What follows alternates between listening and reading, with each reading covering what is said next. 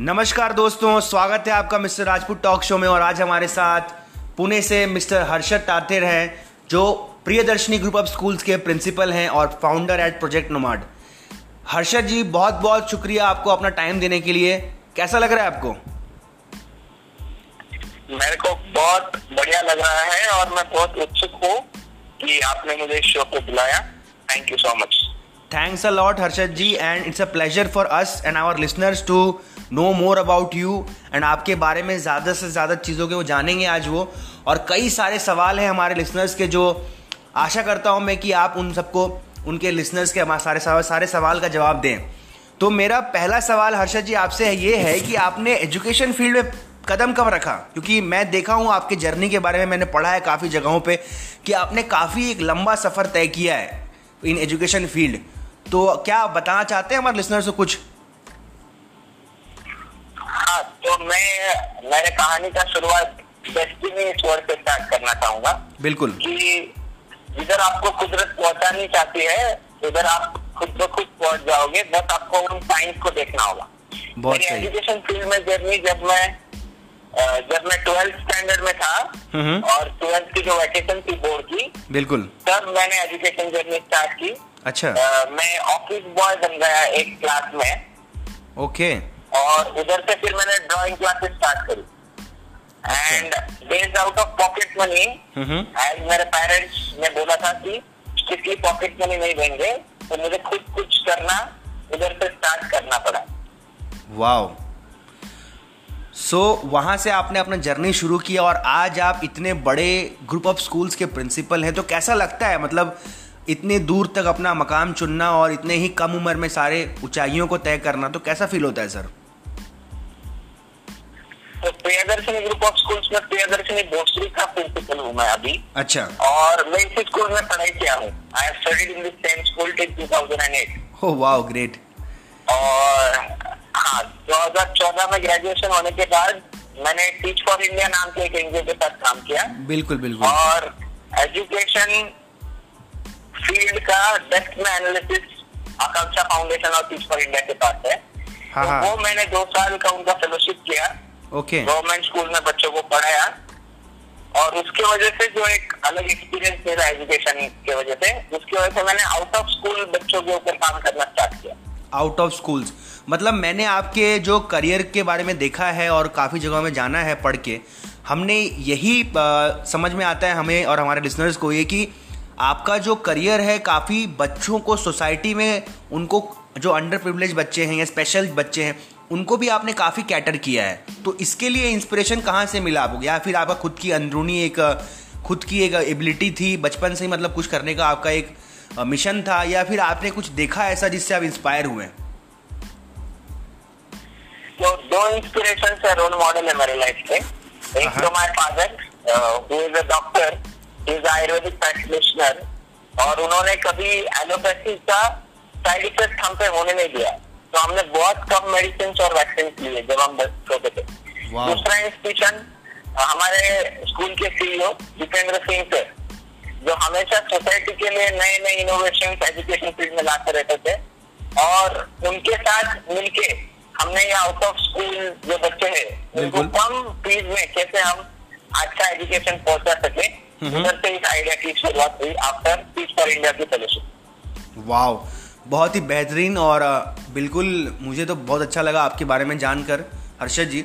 तो इसी के साथ मैं शुरू करता हूँ आज का शो जो हमारा बेसिकली टॉपिक है कि what are the effects of Covid 19 on education जो हम लोग लॉकडाउन के बाद देखने वाले हैं।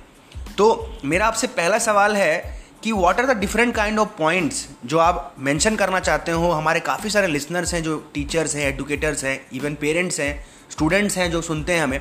तो आप ऐसा कौन सा पॉइंट्स मेंशन करना चाहते हैं हर्षद जी जो टीचिंग एंड लर्निंग कर्व को मेंटेन रखे आफ्टर द लॉकडाउन तो मैं तीन पॉइंट्स के बारे में बोलूँगा। बिल्कुल। पहली बात है कि जो बच्चे कनेक्टेड है पढ़ाई के साथ वो अभी एक गैप हो जाएगा। बच्चे थोड़े लेजी हो सकते हैं बच्चों का थोड़ा माइंड जो फोकस है वो हट सकता है Correct. या जो उनके बेसिक कंसेप्ट है वो वीक हो सकते हैं बिल्कुल। तो इसके लिए बच्चों ने पहला maintaining mental peace physical peace और उनका जो कोई भी हार्ट से रिलेटेड उनके ब्रेन से रिलेटेड हम्म। जो कोई भी एक्सरसाइज है हम्म कि उनको वो स्टेबल कर सके वो उन्होंने करना चाहिए जैसे कि मेडिटेशन हो गया शेयरिंग हो गया अच्छा। या लिसनिंग टू म्यूज़िक हो गया तो this time is the best time for them to heal the children emotionally क्योंकि पेरेंट्स ने पूरे लाइफ में इतना टाइम बच्चों को कभी दिया नहीं होगा।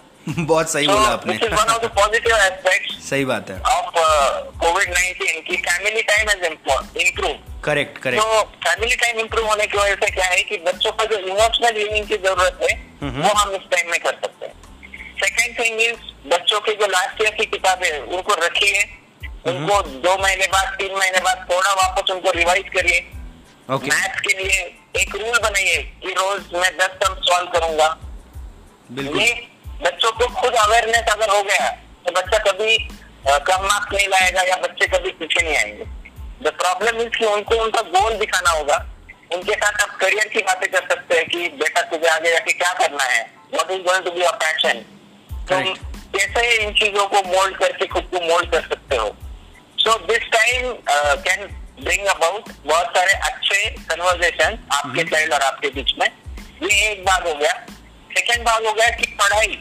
पढ़ाई का कर्व ऊपर नीचे होता रहता है। This is the fact and parcel of life बिल्कुल, बिल्कुल। ऊपर नीचे ना हो। हम्म। हम्म इसके लिए बच्चों ने रिवीजन जो कंसेप्ट है जैसे मैंने पहले कहा कि टेक्स्ट बुक्स उन्होंने रखने चाहिए उनके सही और बात। उसको बार बार पढ़ना चाहिए। जैसे कि इसमें मैं मैं ऐड करना चाहता हूँ हर्षद जी जैसे कि आपने बताया रिलीजियस बुक्स के बारे में पढ़ना चाहिए जानना चाहिए तो शायद इसीलिए हमारे गवर्नमेंट ने इनिशिएटिव लिया था कि रामायण और महाभारत चालू किया उन्होंने दूरदर्शन चैनल पे। और इसमें मैं बताऊँ आपको तो काफ़ी उमदा उम्दा अट्रैक्शन आया था बच्चों का। इवन पेरेंट्स के साथ बच्चे भी आज के जनरेशन के, जिन्होंने कभी सुना होगा शायद रामायण के बारे में, पुराने, हमारे वर्जन के बारे में रामायण और महाभारत का, बच्चे आठ बजे बैठ जाते थे रामायण देखने के लिए। और सभी घरों में, इन लॉकडाउन के दौरान, बच्चे रामायण और महाभारत देख रहे हैं। तो ये बात तो आपने बिल्कुल सही बताया कि एक्टिविटी करना और एक्टिविटी में जुड़ना बच्चों को इमोशनली बहुत ज़रूरी है आज के डेट में।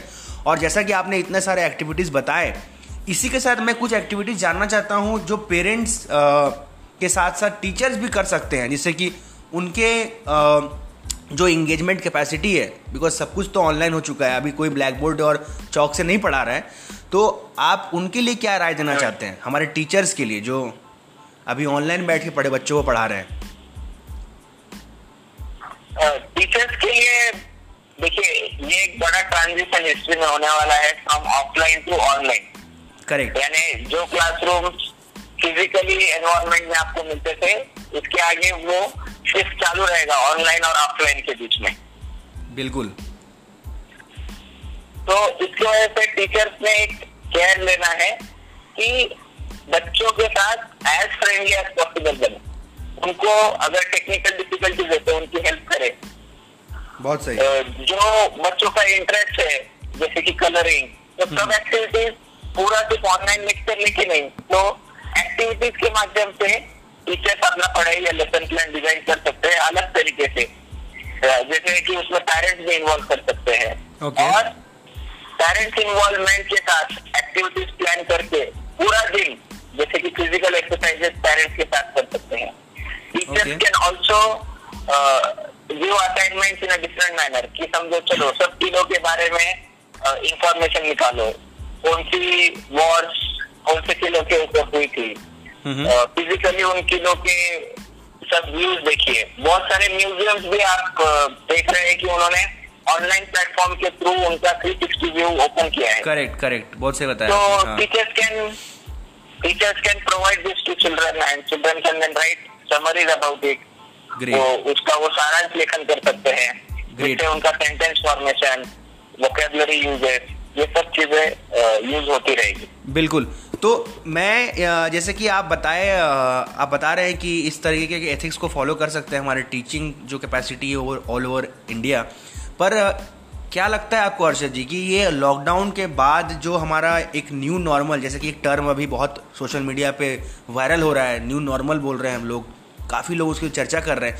तो क्या लगता है जैसे कि हमारे इंडिया को कितना प्रिपरेशन करना पड़ेगा? और खासकर अगर मैं बात करूँ महाराष्ट्र में, जैसे कि आपका स्कूल है प्रियदर्शनी स्कूल पुणे में। तो आप क्या बताना। चाहते हैं स्कूल्स को कि किस तरीके का प्रिपेयर्डनेस ज़रूरी है? कि जिससे लॉकडाउन के बाद उनको कुछ ना कुछ बेनिफिट हो? हाँ तो पहली बात तो बाय फोर्स अभी सब बहुत सारी चीज़ें गवर्नमेंट की भी ऑनलाइन हो जाएँगी। तो स्कूल्स को भी इस दिशा में से और मज़बूत करना होगा। जैसे कि हमारे स्कूल में हम पूरा वर्चुअल क्लासरूम प्लेटफॉर्म खड़ा कर दिया है हमने ऑलरेडी Wow. ट्वेल्थ के बोर्ड की क्लासेस ऑलरेडी स्टार्ट हो गए हैं उसमें। ग्रेट माइक्रोसिफ्ट टीम्स करके एक ऐप है। Okay. उसके ऊपर हम अभी वर्चुअल क्लासेस ले रहे हैं। माइक्रोसॉफ्ट टीम अच्छा माइक्रोसॉफ्ट टीम ओके तो हाँ तो उससे हम पूरा वर्चुअल क्लासेस बच्चों के लिए ले रहे हैं। उसके बाद हम ये भी प्लान कर रहे हैं कि हमारे स्कूल में इंटरनेशनल स्टैंडर्ड्स के सैनिटाइजेशन हो रहा है। Okay. वीक ओके जैसे ही लॉकडाउन खत्म होगा और स्कूल चालू होंगे तो हम सोशल डिस्टेंसिंग फॉलो करके तीन तीन डिविजन को बुला के एक बेंच के बीच में गैप छोड़ के एक एक बच्चे को बिठा के are planning to start school as well आपने बहुत तो महत्वपूर्ण परसेंट ऑनलाइन होगा। हम्म हम्म। हाँ। फिफ्टी परसेंट ऑनलाइन स्कूल चलेगा फिफ्टी परसेंट ऑफलाइन बिल्कुल ये बहुत महत्वपूर्ण ये बहुत। महत्वपूर्ण दिशा है जो मैं आपसे थोड़ा डेप्थ में जानना चाहता हूँ कि ये जो आप बता रहे हैं हर्षद जी ये बेंचेस का जो बारे में आपने बताया अभी कि बेंचेस के बीच में डिस्टेंस रहेगी तो इसमें क्या दो गज की दूरी मेंटेन करेंगे हाँ। काफ़ी सारे स्कूल्स जो हैं जिनका इंफ्रा नहीं है जैसे कि बड़े स्कूल जैसे कि आपकी स्कूल है पर काफ़ी ऐसे और भी इंडिया में स्कूल्स है जो बड़े उस तरीके से कैपेसिटी नहीं रखा है उन्होंने या उनकी इंफ्रा उतनी बड़ी नहीं है तो उनके लिए मतलब क्या ऐसे साझा करना चाहते हैं आप? कि उनके लिए क्या रणनीति होनी चाहिए? या फिर जो बड़े स्कूल हैं उनकी रणनीति और छोटे स्कूल की रणनीति में डिफरेंस होगा? क्या लगता है आपको? देखिए बच्चों को हम जितना हेल्दी एनवायरनमेंट प्रोवाइड कर सकते हैं ओके। okay. उतना उनके साथ उनको सपोर्ट कर सकते हैं। उसमें फिर बड़ा या छोटा स्कूल हो complication are going to be same क्योंकि इंडिया में आप कोई स्कूल लो चालीस से साठ बच्चे एक क्लास में है। वेल सेड या करेक्ट तो स्कूल ऐसा कर सकते हैं कि पंद्रह बच्चों को एक दिन बुलाए दूसरे दिन दूसरे पंद्रह बच्चों को बुलाए। या बीस बीस बच्चों के दो बैंड बनाए और उनको अल्टरनेटिव स्कूल में बनाए और जो पढ़ाई ये बीस बच्चे कर रहे हैं वही ऑनलाइन प्लेटफॉर्म पे जाएगा। अच्छा अच्छा तो सेम वे बच्चे आधा काम ऑनलाइन और ऑफलाइन मिलके करेंगे या दो शिफ्ट में वो स्कूल रन हो सकता है। बिल्कुल। तो ये पूरा का पूरा फ़िज़िकल प्लस डिजिटल मॉडल और रणनीति आप लोग ले रहे हैं आने वाले दौर पे जिसमें कि लॉकडाउन के बाद बच्चों को फिजिकली भी पढ़ाया जाएगा और डिजिटली भी पढ़ाया जाएगा और रोटेशनल शिफ्ट्स में पढ़ाया जाएगा करेक्ट ठीक है। तो बहुत हद तक मुझे क्लैरिटी आया है और आई होप मेरे लिसनर्स जो हैं हमारे उनको भी बहुत क्लैरिटी मिला होगा कि कैसे स्कूल्स प्लान कर रही हैं। और काफ़ी प्रिंसिपल्स को और मैनेजमेंट को हेल्प होगा इससे।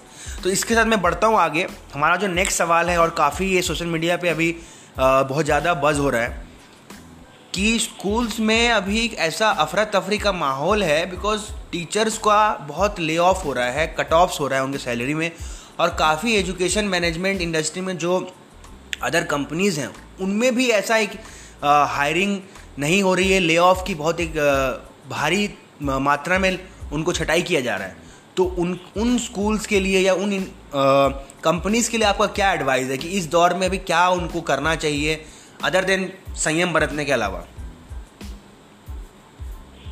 देखिए हमारे स्कूल में तो हमने ले ऑफ़ कोई भी किया नहीं है स्टाफ को। बहुत बेहतरीन। जो कोई भी स्टाफ है वो हमने मेंटेन किया है। And as well as I believe कि भारत में टीचर्स को भी जॉब ले नहीं हो सकते। बिल्कुल सही बताया आपने according to peace for India के रिसर्च ऑलरेडी हम लोगों को 20 लाख टीचर्स की ज़रूरत है। बिल्कुल। और मैंने कहीं तो- पढ़ा भी था कि अ, तो मुझे नहीं लग मैंने कहीं पढ़ा भी था कि अ, किसी ऑर्गेनाइजेशन ने बताया था। अभी हाल ही में मैंने एक यूट्यूब में वीडियो देखी थी जहाँ पे उन्होंने बताया कि ऐसे ही बहुत शॉर्टेज है टीचर्स की। तो क्या लगता है आपको कि ये जो ले हो रही हैं कट ऑफ्स हो रही हैं इनसे क्या हमारी टीचिंग कैपेसिटी की मोटिवेशन थोड़ी सप्रेस हो जाएगी? नहीं मैं उल्टा ये समझता हूँ कि एजुकेशन सेक्टर जैसे अभी आप देख रहे हैं कि टेक्नोलॉजी का यूज़ करके आ रहा है सामने। बिल्कुल तो बिल्कुल। मैं बोल रहा हूँ कि एजुकेशन सेक्टर और ज़्यादा एम्प्लॉयमेंट क्रिएट करेगा। It is a more better opportunity कि ये सेक्टर एक और मज़बूत एम्प्लॉयबिलिटी के हिसाब से आगे उभर कर आएगा रादर देन लेइंग अगर जो हम्म। टीचर्स अपस्किलिंग या टेक्नोलॉजिकल सेवी नहीं है हम्म। ऑफ़ कोर्स उनको थोड़ा मुश्किल हो सकता है सरवाइव करने के लिए आगे हम्म। क्योंकि schools want people who are flexible और जिनको टेक्नोलॉजिकल यूज़ आता है। एटलीस्ट बेसिक स्मार्टफ़ोन का एप्लीकेशन अगर आ रहा है तो आई बिलीव कि वो टीचर का जॉब सिक्योर रहेगा। मतलब आने वाले टाइम में ये जो टेक्नोलॉजिकली सैवी टीचर्स होंगे वो उन्हीं की ज़्यादातर प्रेफरेंस की जाएगी स्कूल स्कूलों के द्वारा। ये बताना चाहते हैं आप? यस ठीक है। क्योंकि हमने अभी एग्जामिनेशन भी गूगल फॉर्म्स के थ्रू लिया यूज़र्स लिए गूगल फॉर्म के थ्रू अच्छा। और ऑलरेडी ये वर्चुअल प्लेटफॉर्म है जो हम यूज़ कर रहे हैं। ये विदाउट टेक्नोलॉजिकली अपग्रेडेशन टीचर से हम नहीं कर पा रहे थे। बिल्कुल ये बात तो बहुत सही बताया आपने कि विदाउट टेक्नोलॉजी हम लोग कुछ भी नहीं कर सकते हैं अभी क्योंकि हमारा एक ही अभी सबसे बड़ा कनेक्शन है वो है कि टेक्नोलॉजिकल रिसोर्सेज एंड इंटरनेट इस पे मैं बात करता हूँ हर्षद जी आपसे थोड़ा कि जैसे कि आपने बताया कि टेक्नोलॉजी का अभी सबसे ज़्यादा जोरों पे है और एजुकेशन का एक बूम होने वाला है अभी 2020 में विथ लॉकडाउन, जो एक बहुत बड़ा बेहतरीन फ़ेज़ है आने वाले समय के लिए या बोल सकते हैं आने वाले सेंचुरी के लिए। तो कि उससे मैं आपसे एक एक चीज़, मेरा क्वेश्चन है depending upon the requirements and capability of India हमने बहुत जगह देखा है ऐसा कि इंडिया में टेक्नोलॉजी का उतना यूज़ हुआ ही नहीं है। या फिर जो इंटरनेट है, उतने इंटरनेट यूज़र्स हैं नहीं।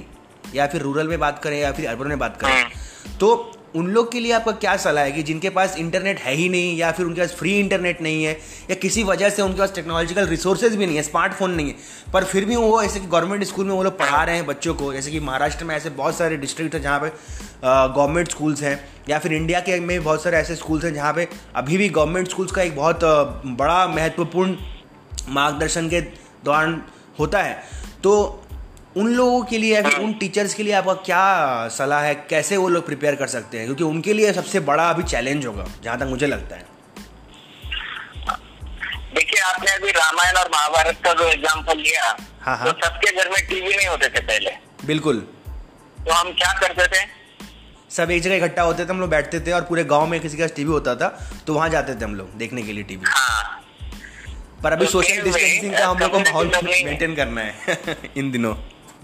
हाँ तो कम्युनिटी लर्निंग जब ये हम्म। लॉकडाउन का थोड़ा नियम और थोड़े शिथिल हो जाएँगे बिल्कुल। तो हम कम्युनिटी लर्निंग की ओर कि कम्युनिटी को हम प्लेटफॉर्म कैसे यूज़ कर सकते हैं लर्निंग के लिए अच्छा जहाँ पे हम्म। अगर हर एक एरिया में जैसे हमने मंदिर बनाए हुए हैं बिल्कुल टेक्नोलॉजिकली एक मॉडल अगर हम खड़ा करें जिधर एक पीसी और एक स्मार्टफ़ोन या कुछ है और वो यूज़ हो सकता है for a period of time कि इससे ये प्रॉब्लम सॉल्व हो सकता है कि अच्छा। हर एक स्कूल अगर एक दो पीसी अपने बच्चों के लिए जिनको एफोर्डेबल नहीं है स्मार्ट पीसी करेक्ट उनके लिए ये कर सकते हैं।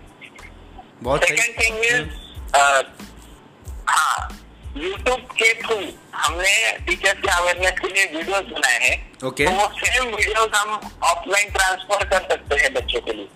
करेक्ट करेक्ट बहुत सही बताया आपने। हाँ।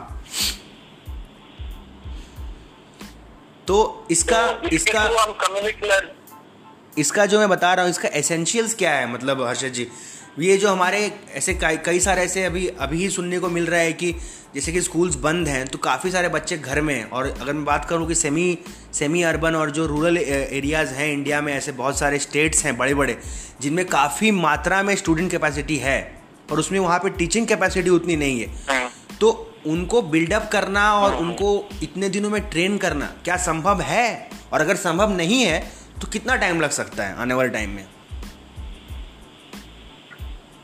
देखिए we have to prepare ourselves for the worst case scenario में कहूँगा कि ये ठीक होगा या नहीं होगा। बहुत से लोग ऐसे भी बोल रहे हैं कि हमको कोविड के साथ जीना स्टार्ट करना होगा। अच्छा। हम्म तो हाँ तो हमको हमारी लाइफ स्टाइल हैबिट चेंज करनी होगी। बेसिक हाइजीन का ख्याल रखना होगा। और जो रूरल एरियाज़ है कनेक्टिविटी इश्यूज़ है उधर हम उधर के सरपंचों से रिक्वेस्ट करके या ग्राम पंचायत से रिक्वेस्ट करके जैसे अभी ई सेवा केंद्र है एक गवर्नमेंट ने ई सेवा केंद्र बनाए हैं। बिल्कुल। ही ई शिक्षण केंद्र हम अगर डिज़ाइन कर पाए तो आई बिलीव की बच्चे सीख सकते हैं और कंटिन्यूसली पढ़ाई कर सकते हैं ये तो बहुत बड़ा बात बताया आपने, जिससे कि सच में कुछ अच्छा हो सकता है हर, और आने वाले समय में एक बेहतर कल की उम्मीद कर सकते हैं हम लोग। तो ठीक है, हर्षद जी, ये तो हमारा रहा सारे टेक्नोलॉजी के बारे में बात किया हमने और इंटरनेट कैपेसिटी के बारे में बात किया। अब हम लोग बढ़ते हैं आगे कि जो सबसे महत्वपूर्ण आज के डेट में क्वेश्चन होगा हर एक टीचर के लिए और इवन पेरेंट्स के लिए, सुनने वालों के लिए कि आपका जो अभी आप देख रहे हो इन्वायरमेंट में एक बहुत बड़ा एक टसल चल रहा है मार्केट में कि पेरेंट्स को भी एक परेशानी है कि उनकी सैलरीज नहीं बनी है या फिर उनकी कट ऑफ्स हो गई हैं। तो उनको फ़ीस देने में स्कूल की एक बहुत बड़ी प्रॉब्लम आ रही है। मतलब उनके लिए कठिनाई है आज के डेट में उनसे अगर फ़ीस मांगा जाता है तो।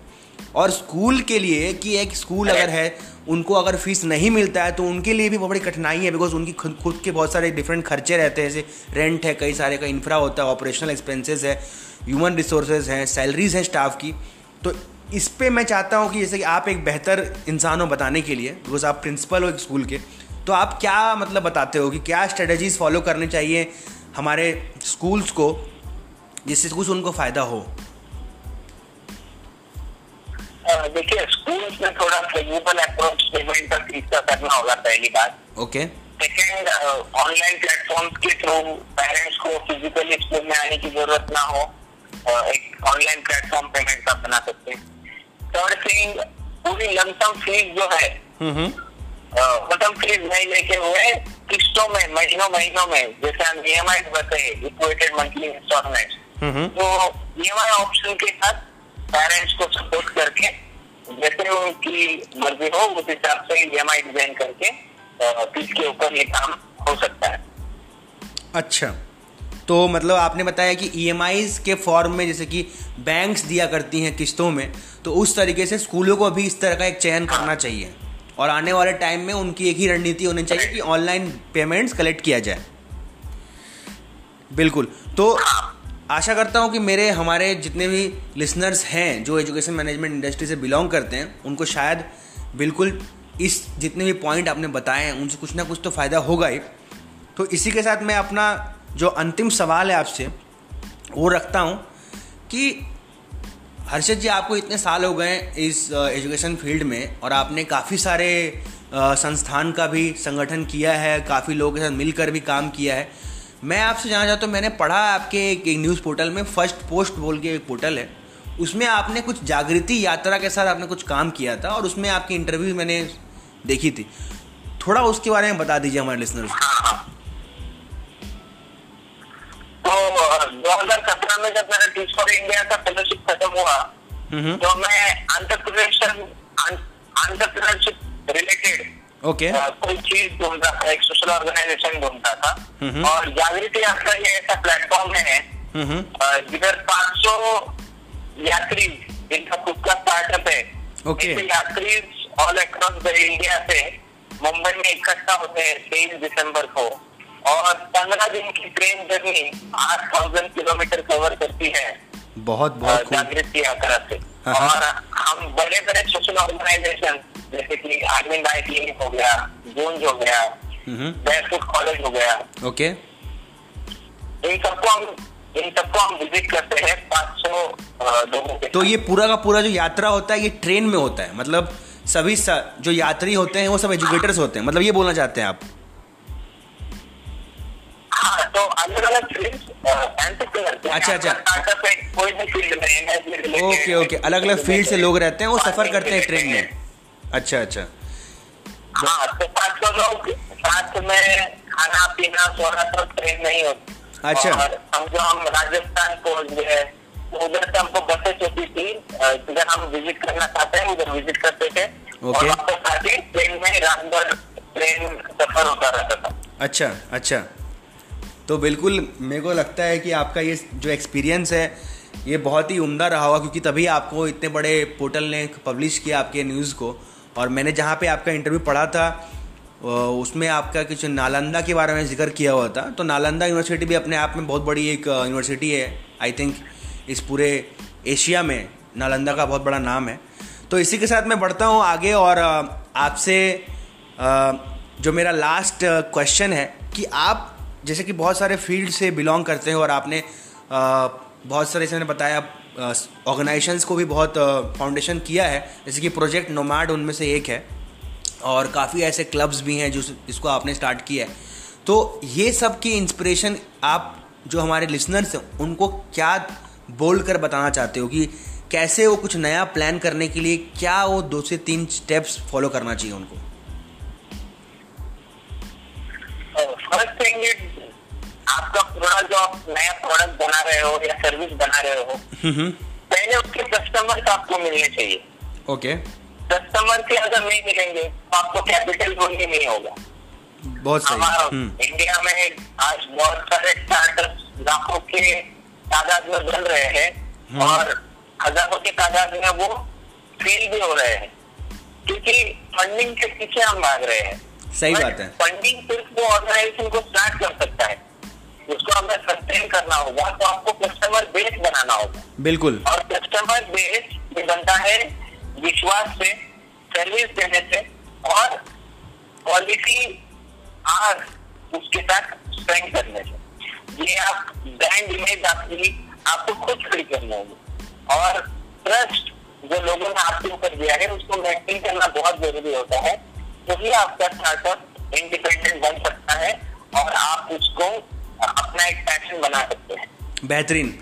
और बहुत सही बताया आपने हर्षद जी और आशा करता हूँ मैं कि हमारे जो ऑन्टरप्रनर्स होंगे या फिर स्टूडेंट्स होंगे उन्हें आपके बारे में और आपके प्रोफ़ाइल से कुछ ना कुछ सीखने को तो ज़रूर मिलेगा। इसी के साथ मैं बढ़ता हूँ कि अभी आज कोरोना का लॉकडाउन का तीसरा चरण है और आज हमारे प्रधानमंत्री जी आठ बजे आने वाले हैं। सभी को कुछ ना कुछ एड्रेस करेंगे। तो मैं बस आपसे ये जानना चाहता हूँ कि आने वाले समय में कुछ भी डिसीज़न हो या फिर ये लॉकडाउन कितना भी बढ़े आपके साइड से आपका क्या मोटिवेशन है और क्या सेफ्टी टिप्स बताना चाहते हैं आप हमारे लिसनर्स को? मैं एक जो मेरे लाइफ का मोटिवेशन थॉट है वो शेयर करूँगा बिल्कुल ज़रूर। और ड्रीम और dream is a goal with a deadline wow ये नेपोलियन हिल का थॉट है। हम्म, हम्म। तो ड्रीम जब तक आप ड्रीम को गोल्स में ब्रेक डाउन नहीं करोगे तब। तक वो ड्रीम ही रहेगा तब तक वो आपका कॉज ही रहेगा बेहतरीन हाँ और बहुत सारे बड़े प्रॉब्लम जो हमारे लाइफ में जैसे वर्ल्ड ओवर प्रॉब्लम हो गया इसके बाद ये जाने के बाद इतनी सारी नई अपॉर्चुनिटी एनवायरमेंट खिलने वाला है।